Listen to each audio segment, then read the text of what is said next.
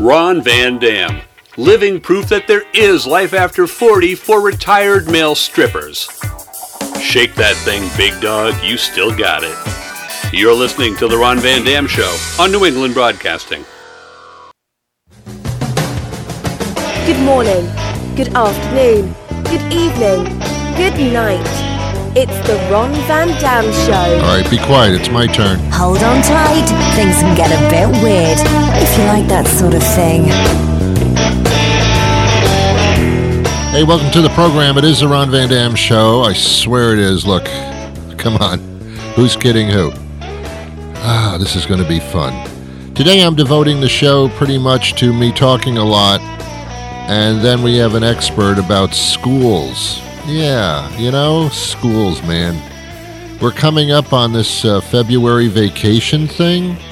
Why are they getting a vacation in February? What did they do that was so horribly uh, uh, uh, terrible? Oh my God, I need a vacation for a whole week. Come on, you're a kid. You can put up with stuff like that. Adults can't do it. Children can put up with that. Adults, they get stressed out after two minutes with you. So come on, a whole week of vacation because it's President's Day? And which presidents are we talking about?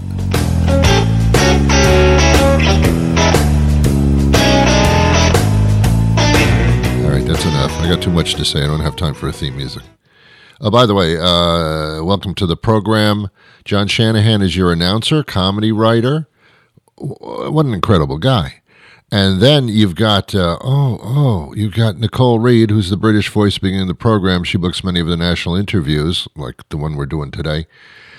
And then there's Jason Shaw, who does our opening closing themes and performs them for us, specific, under contract. So it's fantastic. And then there's you. Eh. Okay. Uh, schools, man. Man, you know, when I went to school, I don't remember a damn thing. I don't. I went through 12 years of school and also nursery school on top of that, like the cherry on top of the the whipped cream. Uh, I remember whew, nothing, pretty much nothing. Everything that I learned, I learned on my own after I got out of school. That stuff stuck with me. What I learned in school, not so much. Not so much, I got to tell you we have to make it more applicable to today's society and today's world. And I don't even understand what today's world is. I mean, why don't you just uh, tell Alexa to take care of everything? I mean, like, why do you have to learn anything at all? What makes a person successful in life is not necessarily knowledge, it's fortitude and decision making. That's what it is.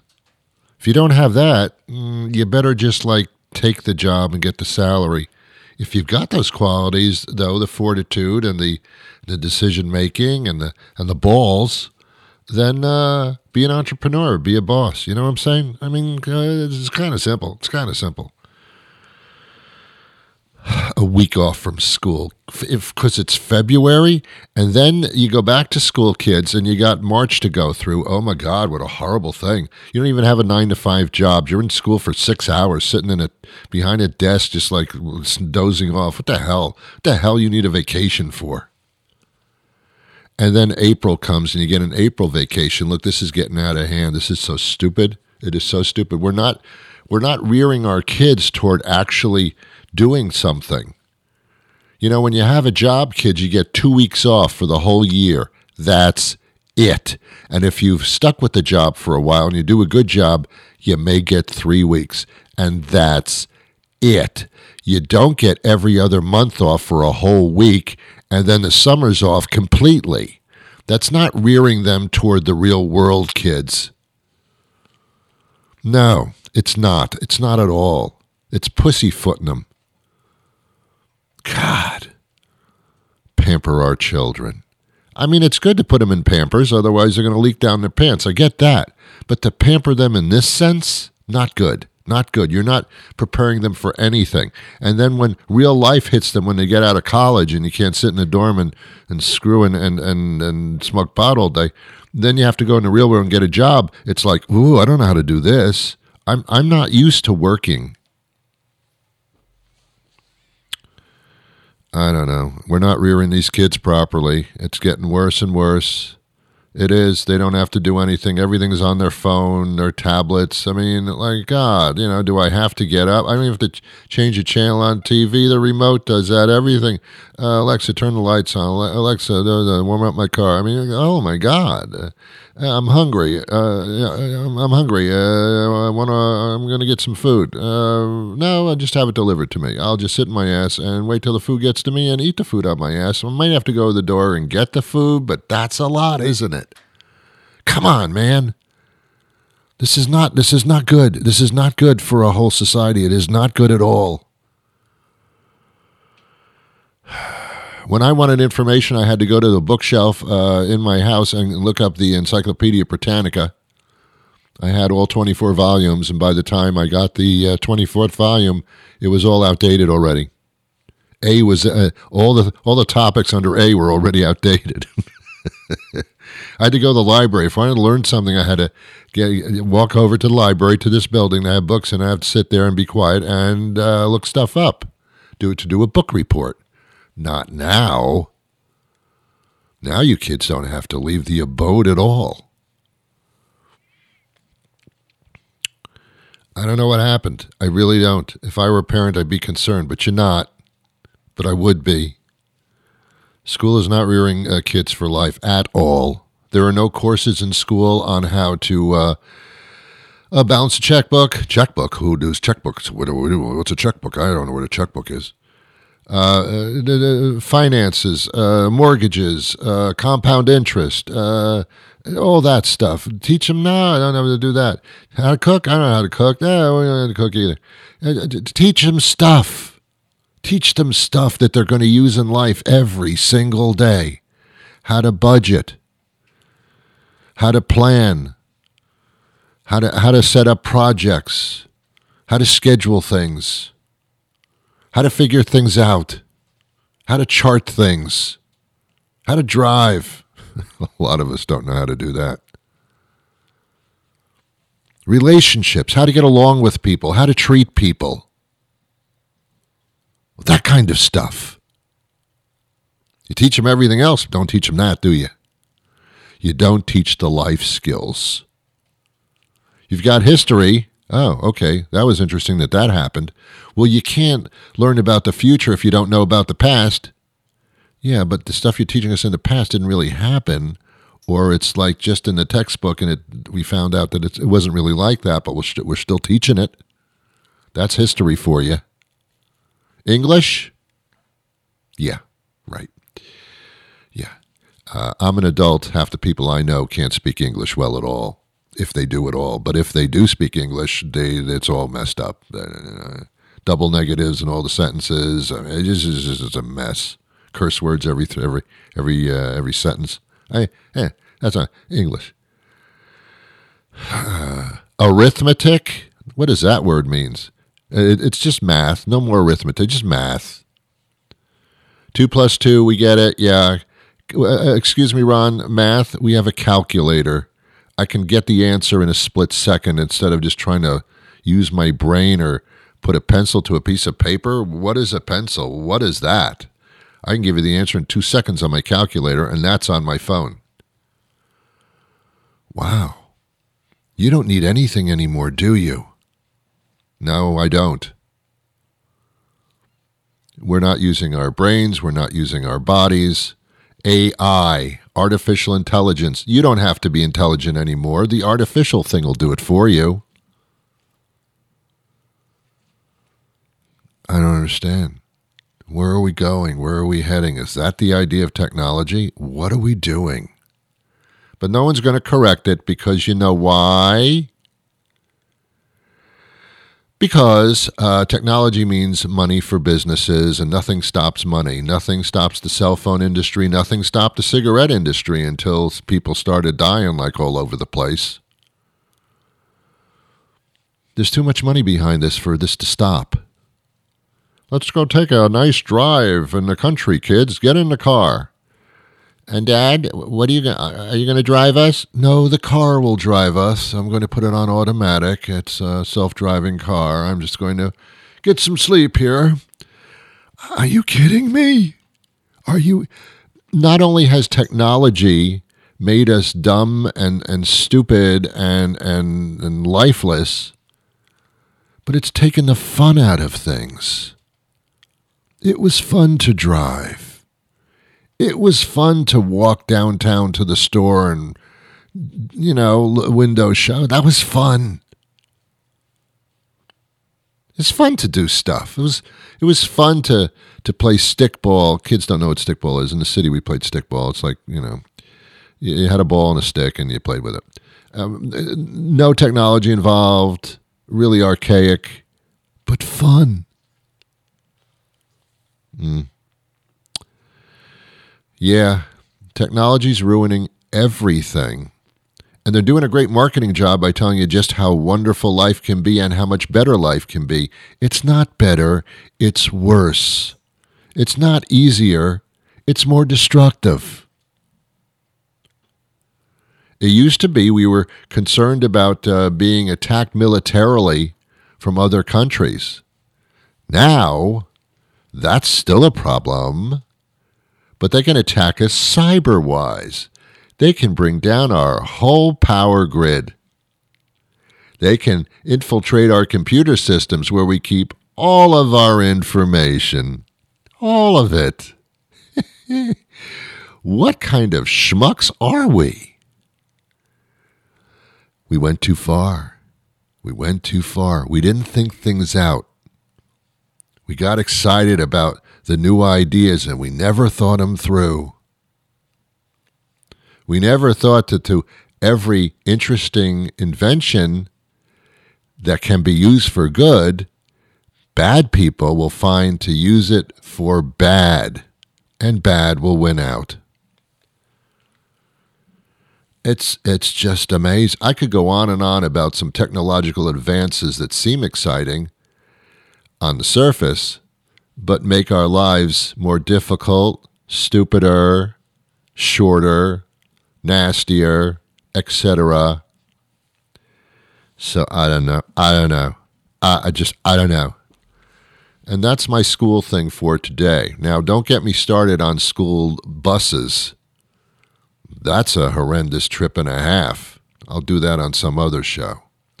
But I do have an interesting guest today who is an expert in how to run a school and school curriculum and all that stuff. Now, I don't know if she's going to go as far as I do, I think schools have to be overhauled completely because their curriculum is just like really outdated. And if you're a member of a school committee in any given town or city in this great country of ours, you're going to say, Ron, you don't know what you're talking about. And I probably don't. But I don't think this is working out too well. I don't know. I don't know.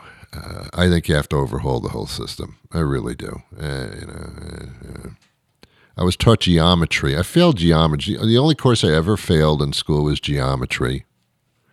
I think it, I don't know if it was in middle school or high school. I failed it once, and uh, and I kept saying to myself, I I don't know why I need to know this.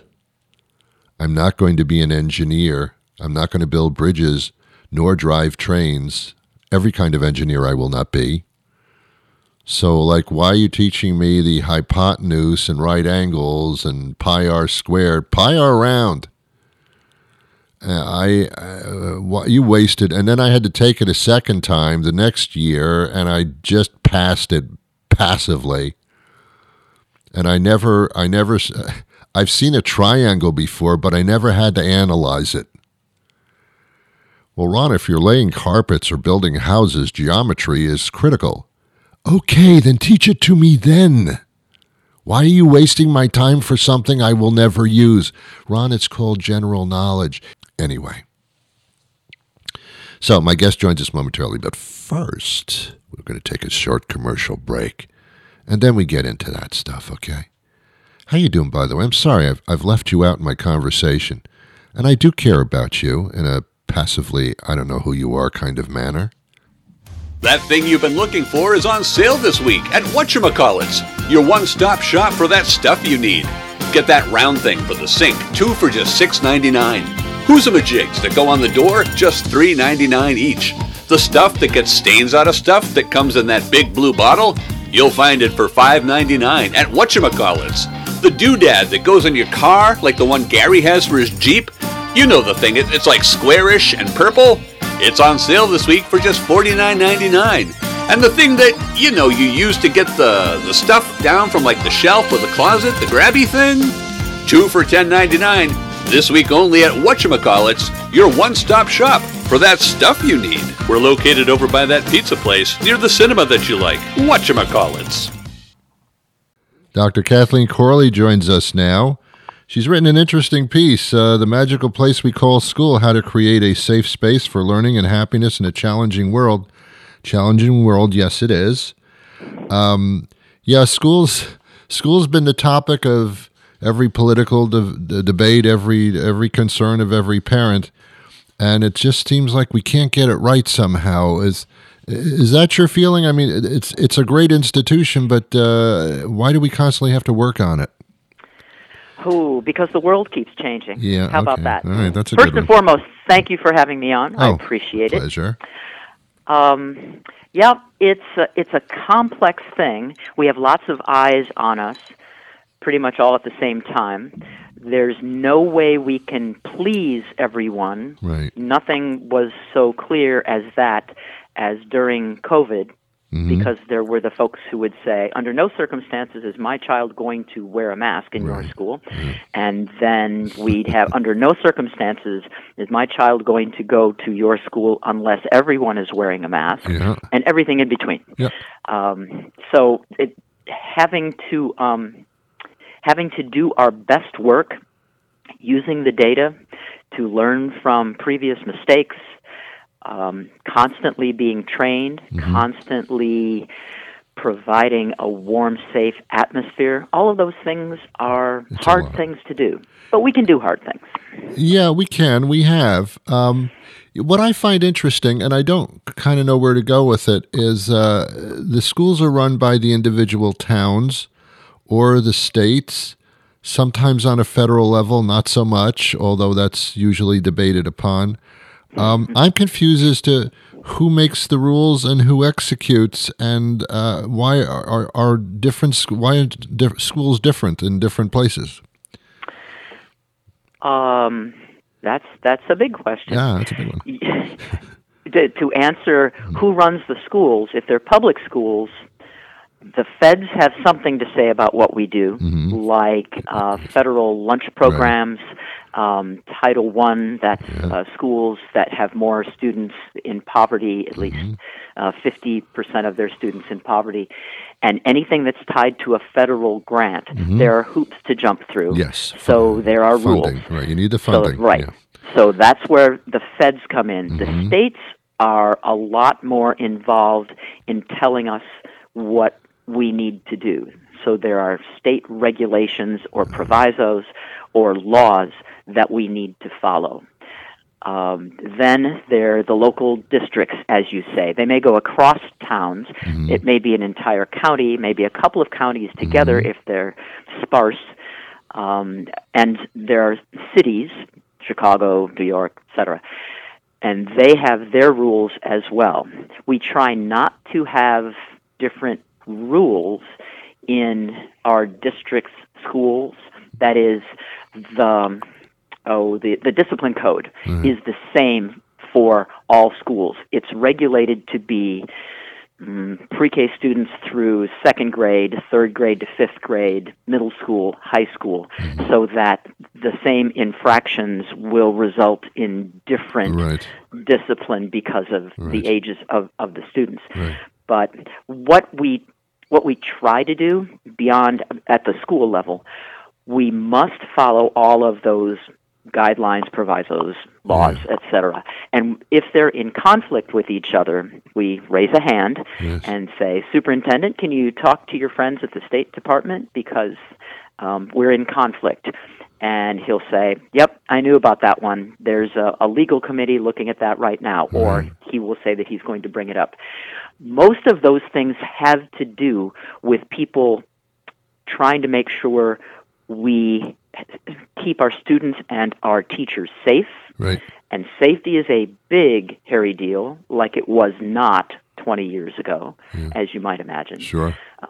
Um, so those things are are non-negotiable. But if they don't agree, county to state or state to federal, hmm. then we have problems. Then, on occasion, I know this will surprise you, but on rare occasions, somebody's political agenda gets involved in what we that? do. How's that possible? I don't know, but I wish we could make it stop. Um, parents need to have a say. The community needs to have a say in our schools. Yes, absolutely, positively.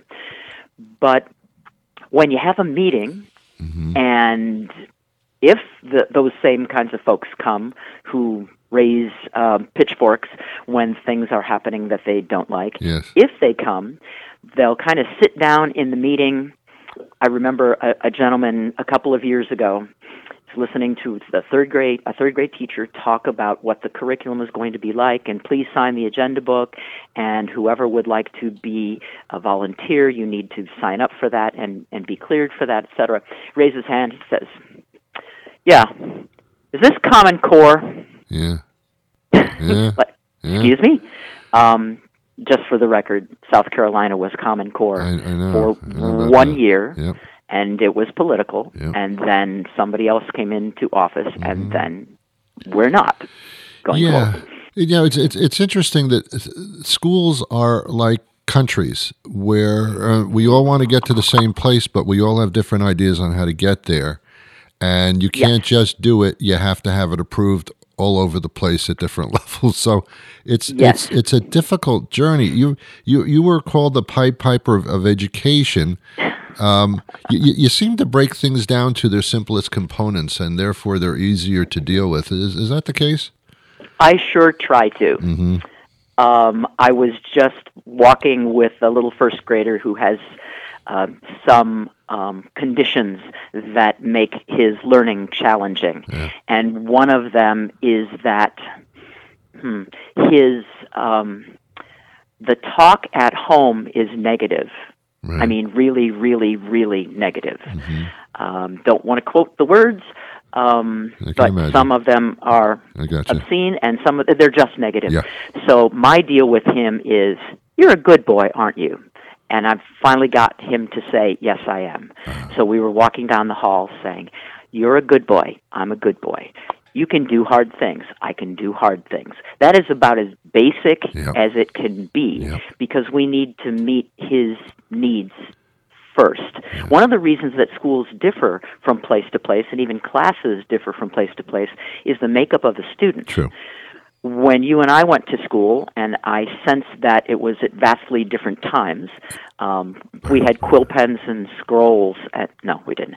Um, I go far back, but not. I don't think you do either. No, I think we're in the. I think we're in the same uh, uh, uh, area here, as far as that's Okay. concerned. Yeah. if there was a child who had serious special needs, we never met them True. because they went to a special school Correct. far away from us. Correct. And then um, special needs folks came to the conclusion that the law of the land needs to be the least restrictive environment. That means that if some of those students could be in regular classrooms mm-hmm. or not as restrictive special needs classrooms, mm-hmm. they deserve to be in regular schools. Mm-hmm. Well, that's a game changer. It's a game changer for them because they're not isolated.